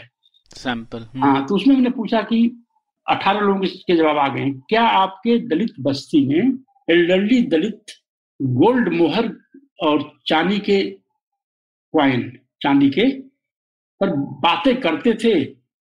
Always often sometimes rarely never tick करिए। हम्म, हम्म, क्या हम्म। आपकी बस्ती में दस रुपए की नोट इजिली चेंज हो सकती थी? क्या एक दो पाँच रुपए की नोट को एल्डरली दलित आसानी से पहचान लेते थे? हैं तो इस तरह के हम समझते हैं चालीस पचास सवाल हैं। यह स्टेब्लिश करने के लिए कि अगर यही बात तमिलनाडु से कोई कहता कि वेरी रेयर दस रुपए की नोट होना वेरी रेयर या नेवर क्या ऐसे भी दलित एल्डरली दलित थे जो जिन्होंने दस रुपए की नोट को बगैर हाथ से टच किए उनकी मौत हो गई? हम्म। अगर आंसर का पैट क्योंकि आंसर किसी को पता प, पता नहीं है अगर जेएनके में भी वही आंसर आ रहा है उससे मिलता जुलता तमिलनाडु में भी आ रहा है केरल में भी आ रहा है बंगाल में भी आ रहा है उड़ीसा में भी आ रहा है उत्तराखंड में डीप हिल्स में आ रहा है यूपी में आ रहा है महाराष्ट्र में गुजरात में। तो जिस तरह से अनटचबिलिटी का एक पैटर्न है दलित बस्ती गाँव से साउथ रहती थी और अनटचेबिलिटी के जो रूप हैं लगभग ऑल ओवर इंडिया में हैं तो इसका मतलब दलितों को करेंसी पर एक तरह का सैंक्शन था। अच्छा। हम्म, क्योंकि हम्म। लिटरेचर एक तरफ़ है मनुधर्मा लिटरेचर है और एक 1950 के आसपास की बात है जहाँ क्वाइंस होते थे ढेला होते थे। हम्म। तो अगर दलितों पर सैंक्शन है जैसे अमेरिका लगाता है ईरान पर इधर उधर तो मॉडर्न डे दलित की ड्यूटी क्या है? हम्म, अगर आप मनुस्मृति को अ, को रिजेक्ट करते हैं तो कैपिटल एक्युमुलेशन आप करना आपकी की ड्यूटी है कि नहीं? तो हम्म। कैपिटलिज्म की इस तरह से हम एक केस बना रहे हैं और दूसरी किताब इसके बाद है। ये किताब इस किताब को सपोर्ट हम कर रहे हैं। अभी हम ज्वाइन करने वाले हैं कल परसों परसों आपसे शायद बताया हो ये जो है जॉर्ज मैसन यूनिवर्सिटी ये हाँ हाँ आपने बताया था। हाँ एसोसिएट है हम्म। उसके बाद की किताब है कर्स ऑफ़ कैपिटलिज्म अच्छा। अभी उत्तर प्रदेश में आप आएँगे और आप लोगों को यंग हैं आप लोग आप लोगों को घूमना चाहिए। आप उत्तर प्रदेश में आजकल शादियाँ होती है हम लखनऊ के पूरब की बात कर रहे हैं। अच्छा। बलिया तक है? हम्म। तो गरीब लड़की हो अमीर लड़की हो जब दुल्हन बन के जाती है विदाई होती है या जब विदाई के लिए बैठ शादी के लिए बैठती है तो उसका मेकअप होता है। ठीक। विदाई के समय भी उसका मेकअप होता है। कई बार झगड़े हो जाते हैं आजकल कितना अच्छा। लेट क्यों हो रहा है? हम्म। तो जो छोटी छोटी बाजारें हैं सड़क के किनारे हम्म। वहाँ पर जो बेरोजगार लड़कियों ने जो है ब्यूटी क्लिनिक खोल रखा है और यह 99 परसेंट अगर 100 नहीं कर सकते हैं तो अपर कास्ट की लेडीज़ हैं। ओके। जो शादी हो गई अपने पहले जमाने के घर बड़े बड़े होते थे घर वार देख के घर गाँव वालों घर परिवार वालों ने शादी कर दिया हमारे वहाँ कैश तो है ही नहीं ठाकुर। साहब के यहाँ तो इन नौजवान युवतियों ने ये सब जगह जगह खोल रखा है। और यह जाके दलित बस्ती में दलित महिला का मेकअप कर रहे हैं। मेकअप कर रहे हैं। मैं अपने लाइफ में जेएनयू से निकलने के बाद भी जब मैं पहली बार पासपोर्ट बनवाया अफ्रीका जाने के लिए साउथ अफ्रीका तब तक ऐसा नहीं सोचा था कि मेरे लाइफ में एक दिन ऐसा दिन आएगा कि अपर कास्ट की महिलाएँ जाकर के दलित महिला का मेकअप करेंगी। मेकअप करेंगी। तो हम्म कैपिटलिज्म में जो जो सेंट्रल जो चीज़ मेरे दिमाग में बहुत पहले से घुस गई है वो ये कि सोशल मार्कर को कैपिटलिज्म में मेटेरियल मार्कर्स रिप्लेस कर रहे हैं। जो हम्म हमने अपनी आँखों से देखा। हम्म। हम जिसे घर जाते हैं तो इनोवा कार लखनऊ से करते हैं। हाँ, कुछ हम्म। कहते हैं नई इनोवा कार हो। हम्म। तो कार जाते अंदर घुसते ही कौन आ गया कौन आ गया? कलेक्टर साहब हैं नहीं कलेक्टर साहब नहीं वो प्रसाद जी आए हैं। हम्म। तो आगे अच्छा बहुत ज़्यादा कभी अपने को अप्रकाश समझते होंगे अच्छा वो दिल्ली वाला लाए होंगे आज शाम को कुछ हम्म। मिलेगा हाँ। हम्म। तो मेटेरियल मार्कर्स सोशल मार्कर्स को रिप्लेस कर रहे हैं हैं, हम देख नहीं पा रहे हैं शायद। तो हम्म। इस तरह के कुछ बीस पच्चीस फैमिलीज़ का प्रोफ़ाइल करेंगे। हम्म। उनके इंटरव्यू करेंगे जो दलित महिलाएँ हैं उनका इंटरव्यू करेंगे हम। हम्म। और फिर ये दिखाने की कोशिश करेंगे कि किस तरह से जो कैपिटलिज्म जो है कास्ट सिस्टम को तबाह कर रहा है। अच्छा अच्छा। हम्म हम्म। ठीक। इसमें एक चीज़ और बताइए चंद्रमान जी तो आपका एक गोल तो दिखता और इसमें ये प्रश्न थोड़ा शायद मुझे एटलीस्ट मुश्किल लगता है आपको शायद आसान लगे। आप गोल एक आपका भी रहता है कि एक फ्यूचर कास्टलेस सोसाइटी बने इंडिया में किसी कभी तो। Yes yes. आपने काफ़ी जगह लिखा भी ऐसा। डिजॉल्व हो। डिजोल्व हो caste hmm. You lose your identity I lose my identity और ये ह्यूमन एफर्ट से नहीं होगा। हम्म हम्म हम्म। यह ह्यूमन एफर्ट से नहीं होगा कि भाई आप पंडित जी मत रहे- बने रहिए हम दलित नहीं बने रहेंगे। हम्म, हाँ, ये ऐसे पड़ा रहेगा। हम्म, यह सिचुएशंस और नई इंस्टीट्यूशंस ऐसी होंगी हम्म, कि दलित के घर बहुत पवित्र समझे जाने वाली अपर कास्ट की महिलाएँ भी काम करेंगी। हम्म, कहीं कहीं कर भी रही हैं। दिल्ली में आप आएँगे हमारे यहाँ तो आपको दिखा देंगे दलित अपार्टमेंट में। हम्म, हम्म, हम्म, तो ये जो ये ये जो करेंसी में जो पावर है हम्म, इस किताब में हम उसका ज़िक्र ला रहे हैं हम्म, कि पूरी दुनिया में हमारे यहाँ हिंदी में कहावत है अरे उनका सिक्का चलता है। हाँ बोलते हैं ऐसे।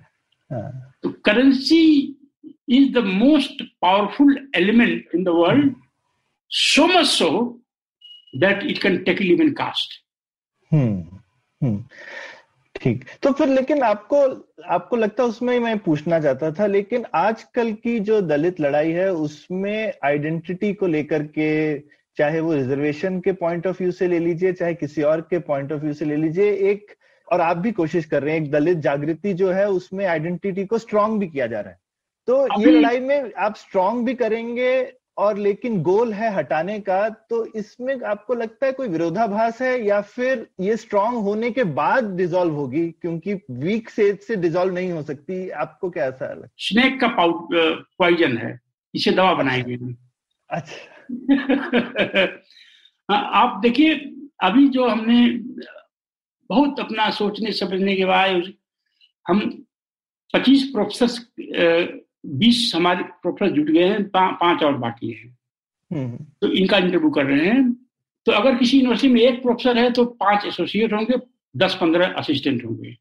तो हम अपनी इस किताब को इस तरह के लोगों के बीच ले जाना चाहते हैं। हम्म हम्म, जैसे हमने इंग्लिश का टेंपल बनाया दलित गॉडेज तो हम दिन दुनिया ज़िंदगी बिता देते कहते कि अंग्रेज़ी पढ़ो अंग्रेज़ी पढ़ो। हम तो कहते नहीं अंग्रेज़ी पढ़ो बोलते हैं अंग्रेज़ी देवी की पूजा करो। और टेंपल का निर्माण रुक गया किसी वजह से पर वो घर घर अंग्रेज़ी पढ़ी जाती है। हम्म, हम्म, तो कुछ ऐसे मेटाफर्स हैं हम्म, जिनसे आप बहुत कम समय में बहुत ज़्यादा दूरी तक आप अपना मैसेज ये पहुँचा सकते हैं। तो ये दलित ऐसा है। हम्म, दलित कैसे हैं वो सूट बूट पहनते दिखाई पड़ते हैं। हम्म, दलित कैसे हैं अरे उनकी शादी में बड़ी बड़ी गाड़ी लेके आए थे। हम्म, अभी क्या दलित कैसा है? झाड़ू अपार्टमेंट का कूड़ा उठाता है। हम्म, हम्म, या मायावती होते हैं या होते हैं जो पैसा खाते हैं। हम्म, हम्म, हम ये दलित की नई पहचान बनाना चाह रहे हैं। हाँ इसीलिए हम आपने जितनी हमारी कॉन्फ्रेंसेस देखे होंगे सब में लोग सूट बूट हैं बाकी बिना सूट बूट के आते हैं उनको बाहर खड़ा कर देते हैं और चार टाई चार कोट अटाई रखे रहते हैं। हम्म, कोट जो है ग्रे कलर की है उसको भी हम हटवा देते हैं। हम्म, हम्म, अब बताइए बाबा साहब अंबेडकर इन्होंने लिखा है जो जिनका ज़िक्र हमने बार बार किताब में किया है बाबा। साहब के जो बायोग्राफर है। धनंजय कीर। धनंजय हाँ कीर। कीर जी हाँ। वो लिख रहे हैं जब पहुँचने वाले थे बॉम्बे तो बाबा साहब कई ट्रंक लेके जा रहे थे साथ में। तो कई ट्रंक में क्या हो सकता है कपड़े के अलावा? हम्म, किताबें होंगी कपड़े होंगे। हम्म, तो एक ट्रंक की चाबी भूल गए थे उसी में उनकी कोट थी तो उसको जो है ताले को तोड़ा उन्होंने। पर यह स्पष्ट नहीं है कि अब चूँकि लंदन आने वाला है इसलिए फिर से ड्रेस अप आते थे, या डेली करते थे चौदह दिन की जहाज़ की जो जर्नी थी या डेली करते थे यह पता नहीं है। हम्म, तो आपके खास तौर से आपके कर्नाटका में तो दलितों को मालूम भी नहीं कि जूता क्या होता है वो सैंडल ही पहन के घूमते हैं हम्म, हम्म।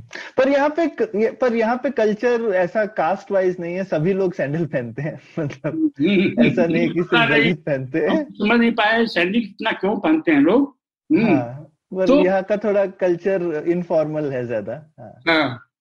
तो पर वही जब बॉम्बे में आते हैं जब वो कोई कारपोरेट ज्वाइन करते हैं हमने देखा हम्म। आजकल ताज होटल्स में बड़े बड़े होटल्स में तमाम लोग सूट बूट पहन के जाते हैं गर्मी हाँ हाँ होटल समाव लोगों को ऐसा लगता है कि होटल में जाना चाहिए। मैं तो उल्टा सोचता हूँ बड़े होटल में अगर आप पजामा पहन के जाए तो उनको लगता है ऊपर ही रह रहा होगा। तो ये जो है दलित समाज जो है हम तो यही सोचते हैं कि आने वाले अगर पब्लिक सेक्टर चला गया मान लीजिए हम्म जो आज का दलित मिडिल क्लास है वो आई से नहीं बना है पब्लिक सेक्टर से बना है। हम्म। दो सौ सत्तावन या ढाई सौ पब्लिक सेक्टर हैं।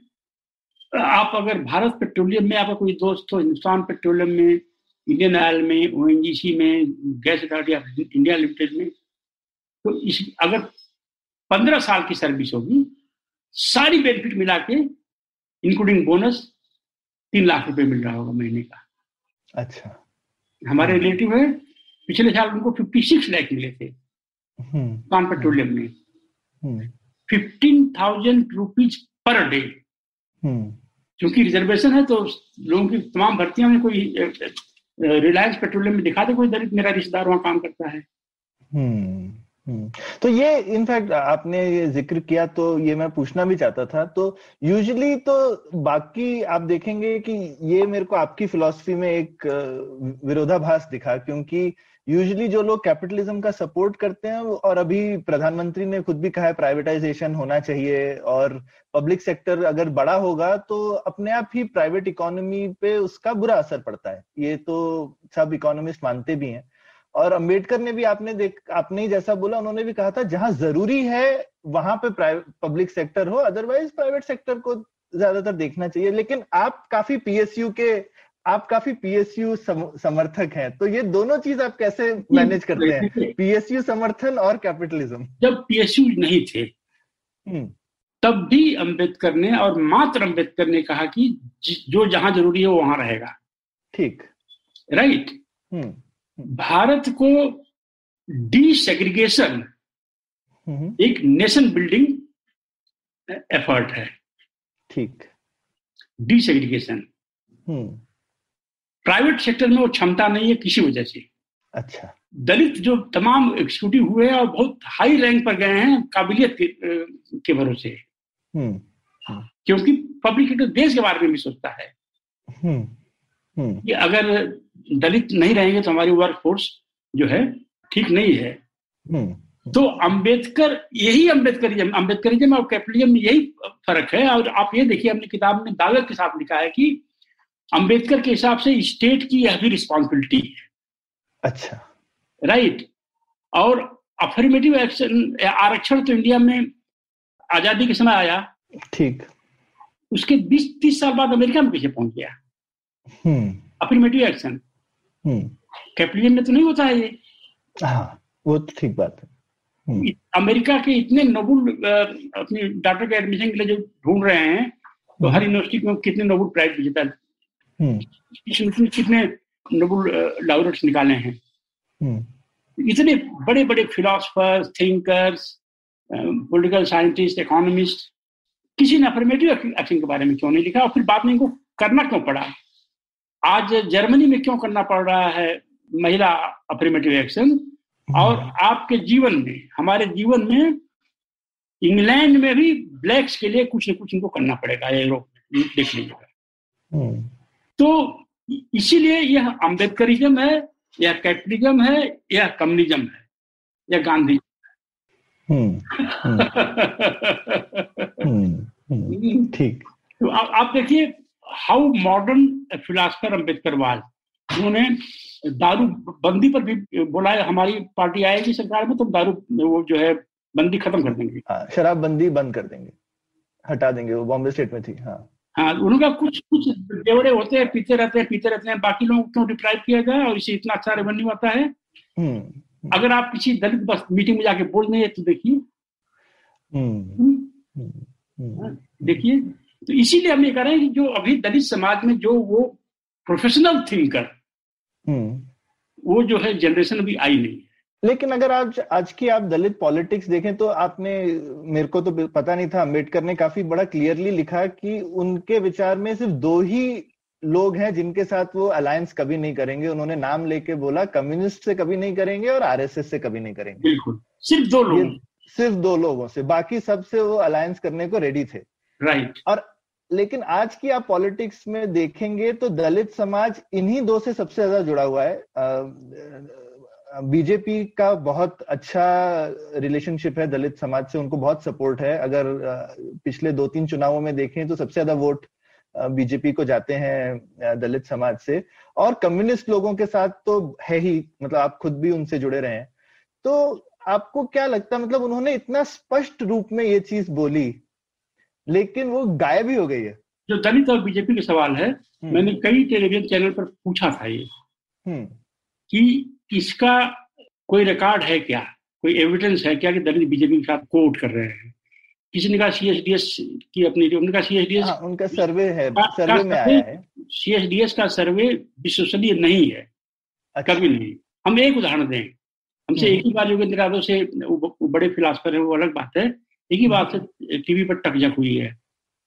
हमने 1996 में एक पेपर निकाला था बहुत बाद में कंट्रोवर्शियल हुआ इकोनॉमिक टाइम में छपा कांशीराम नाराज़ हुए लगा दिया हमको कि दलित ब्राह्मण शुड कम टुगेदर अच्छा। दलित ब्राह्मण थेसिस हमने इवॉल्व की और उसके हम्म। तरीके उसकी वजह बताए। हम्म। जब मायावती चुनाव लड़ी तो मायावती जी ने तो किया ही है। हाँ हाँ, हाँ। ब्राह्मण सम्मेलन है सर्वजन समाज का मतलब दलित ब्राह्मीण है हाँ, बिल्कुल उन्होंने किया भी था तो उन्होंने कहा कि हम अपनी बीज विजय का झंडा कोई चैनल पर गाड़ रहे थे तो पैनलिस्ट हम्म। में जो है वो भी वैन पर योगेंद्र यादव भी थे हमें मालूम नहीं था बोले नहीं प्रसाद जी ऐसा नहीं है हमारी रिसर्च बताती है कि आ, केवल 20 परसेंट ब्राह्मणों ने वोट दिया हम्म। हमने कहा आप, आप पोलिटिकल साइंटिस्ट हैं आप ऐसे ही समझेंगे इसको हम्म। हमने कहा कि मैं कह रहा हूँ पंद्रह परसेंट ही ब्राह्मणों ने दिया बीएसपी को। आपकी आपका डेटा गलत है। आप ज़्यादा हम्म। बता रहे हैं। तो फिर आप कैसे कह रहे हैं कि आप इसी वजह से मायावती जीत गई? हमने कहा एक ब्राह्मण जब अपनी बस्ती से निकल करके दलित बस्ती में जाके वहाँ बैठ करके चाय पी रहा है हम्म। तो बढ़ई ने भी सोचा लोहार ने भी सोचा कुर्मी भी नहीं सोचा कोयरी ने भी सोचा कि जब पंडित जा रहे हैं तो बीएसपी के साथ तो हम हम क्यों नहीं जाए हम्म, हम्म। तो पंद्रह ही ब्राह्मण ने वोट किया पंद्रह ही ब्राह्मण दलित बस्ती में घुमा पर वो हम्म। जो अपने गाँव के पचास परसेंट लोगों को बीएसपी की झोली में डाल दिया हमने कहा इस तरह से समझिए आप हम्म। तो ये उत्तर प्रदेश में वाल्मीकि समाज ओपनली बीजेपी से जुड़ा रहा हम्म। खटीक समाज ओपनली बीजेपी से जुड़ा रहा दो दलित समाज ओपनली बीजेपी के साथ थे। दोनों मिल करके दो परसेंट भी नहीं होते हैं दलित समाज के। अच्छा। मायावती को कहाँ से वोट आया? हम्म। हम्म। मायावती को इक्कीस परसेंट वोट कहाँ से आ गया अगर सब दलित बीजेपी में चले गए? तो यह एक इसका कोई एविडेंस नहीं है ये केवल टीवी पर बातें बोली जाने वाली है। कोई एविडेंस अच्छा। नहीं है। हम्म। कम्युनिस्ट आंदोलन में दलित अगर जुड़े नहीं है तो सिंपथी है। तो एक बात तो यह पक्की है कि कम्युनिस्टों की भी सिंपथी दलित के साथ रहती है। लेकिन कम्युनिस्ट नज़रिए में दलित एक वर्किंग क्लास है। हम्म। चंद्रभान प्रसाद उसको कैपिटलिस्ट बनाना बनाना चाहते हैं इसका मतलब mister Prasad is causing moral fall of Dalit. हम्म। हम्म। एक दलित का कम्युनिस्ट के बच्चों का एम्प्लॉयर बनने का मतलब दलितों का यह नैतिक पतन हो रहा है जो चंद्रमा प्रसाद इसके अगुआ है। हाँ।, हाँ। हमारा जो कम्युनिज्म के बारे में हम बहुत पहले से सोच रहे हैं ये आग सुलग सुलग रही थी। हमारे गाँव वालों का झगड़ा एक बहुत बड़े लैंडलॉर्ड कम ब्यूरोक्रेट से हो गया था। हम्म। मारपीट हो गई चौदह लोग जेल में थे। हम यूनिवर्सिटी से रेस्टिकेट थे अपने इसी काम में लगे थे जो है कम्युनिज्म को आगे बढ़ाने में। तो हमारी ड्यूटी दी गई कि आप जाइए और कम से कम पचास पाँच हज़ार रुपया बॉम्बे में बहुत सारे हमारे गाँव के आसपास के लोग रहते थे। बॉम्बे में। जो। है हिंदुस्तान लीवर में काम करते थे और जो कॉटन की टेक्सटाइल मिल से काम करते थे। तो वहाँ पे सबसे बड़ी दिक्कत ये होती थी शिवड़ी में हम रुके थे। हम्म। बॉम्बे में शिवड़ी एक स्लम बहुत बड़ा स्लम है हम्म। टॉयलेट करने के लिए वहाँ पर कुछ दो रुपया एक रुपया लगता था पचास पैसा लगता था एटी फोर की बात है ट्वेंटी फाइव पचास जाते ही से उल्टी आ जाए पब्लिक हम्म। बाथरूम में हम्म। तो हमने जिनके घर घर रुकते थे हिंदुस्तान लीवर में काम करते थे और हिंदुस्तान लीवर कंपनी बन गई बंद हो गई थी मुकदमे लड़ रहे थे लोग कहा क्यों इस नरक में आया गाँव छोड़ करके हम्म, बोले कि अरे वो जो साले गाँव के पूंजीपति है उनसे बचने का क्या रास्ता है? हम्म, तो गाँव के जमींदार को वो पूंजीपति समझ समझते हैं क्योंकि शोषण और न्याय करने का काम पूंजीपति है तो गाँव का जमींदार सामंत नहीं है पूंजीपति है। हम्म, और पूंजीपति जो है खून चूसता है लोगों का। हम्म, हमने हम्म। एक दिल्ली में बहुत दलित कैपिटलिज्म के सिद्धांत लाने के बाद जो है एक कॉन्फ्रेंस थी जेएनयू में, जो आफ्टर डिनर होती है तो पूरी, पूरा हॉल मेस भरा था प्रोफेसर भी जूनियर्स भी सीनियर्स भी स्टूडेंट्स जिसे लगता था हमारा आज यहाँ पर लिंचिंग हो जाएगी। तो हमने कहा कि hold on let me start with some questions तो यस यस हमने कहा कि, इसमें से जो हमारे सीनियर्स हैं, जो फैकल्टी मेंबर्स हैं और आप लोग कभी बनेंगे?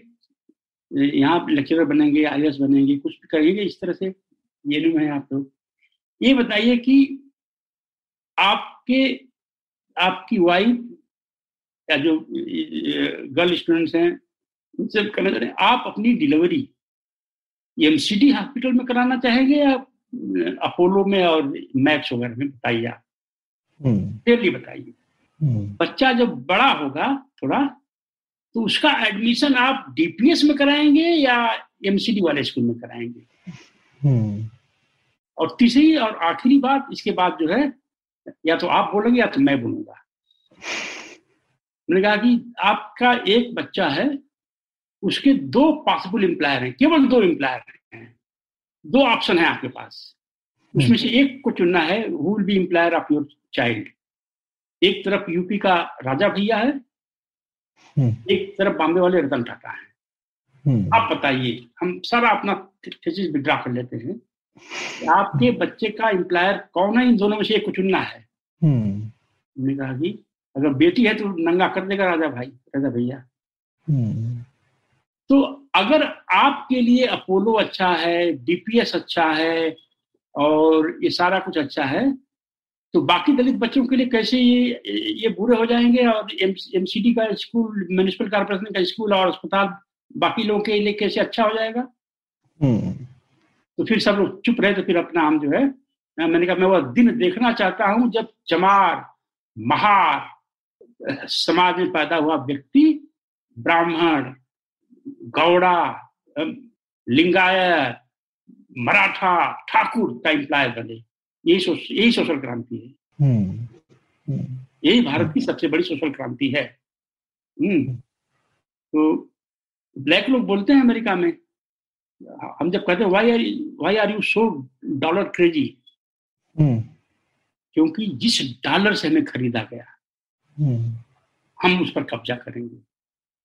तो जिस रुपए पर करेंसी गोल्ड करेंसी की बात मनुस्मृति में होती है दलित का हाथ नहीं लगना चाहिए।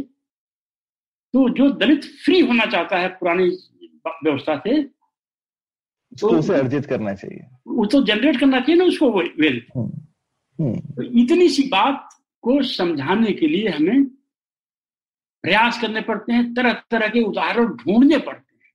हम्म, हम्म, तो ये है अब जो है हम तो कहते हैं कि हमने देखा है टाटा मोटर्स पर। टाटा मोटर्स पुणे के गेट पर दो तीन मजदूर रोज रोक लिए जाते हैं। अच्छा। क्योंकि यूनिफॉर्म दिया गया है आपने ठीक से ड्रेस नहीं पहना ठीक से इट लुक्स सो अगली दो घंटे बाद जाते हैं अंदर फिर नेक्स्ट डे ठीक ठाक पहन जाते हैं। जमींदार के आप चले अच्छा कपड़ा पहन करके देखिए।